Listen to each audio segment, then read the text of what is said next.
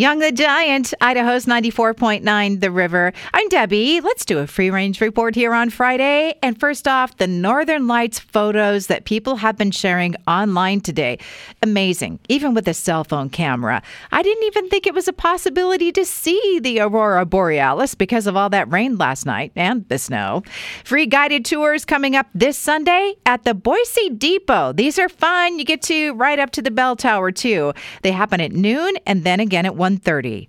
A lot of buzz about a jeans and jacket set for sale that is supposed to be high end and designer, but it's just ripped up and filthy on purpose. And it's $5,600 and appearing on the socials advertising for a customized pink and white bomber jacket.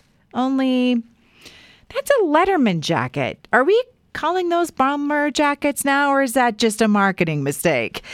Watch this excellent explainer video on how vinyl records produce stereo sound. Oh, Okay, I realized I didn't really know that. It has to do with the nature and degree of the movement of the stylus translating into all the frequencies and the volume that comes through the speakers.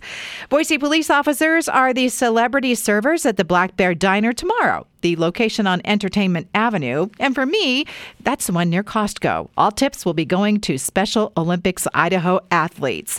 92% of people surveyed say, heck yeah, we're buying Easter candy. And the most popular candy being purchased in Idaho is the Reese's peanut butter eggs. MIT researchers twisted apart hundreds of Oreo cookies to find the perfect method to open an Oreo and get cream evenly arranged on both sides of the cookie. The results of this exhaustive research there is no method. You'll never be able to do it. And how to make pineapple pizza taste better Mm, are we really able to do that? I know there are lovers and haters and not much in between, but the top suggestion here is to grill the pineapple first.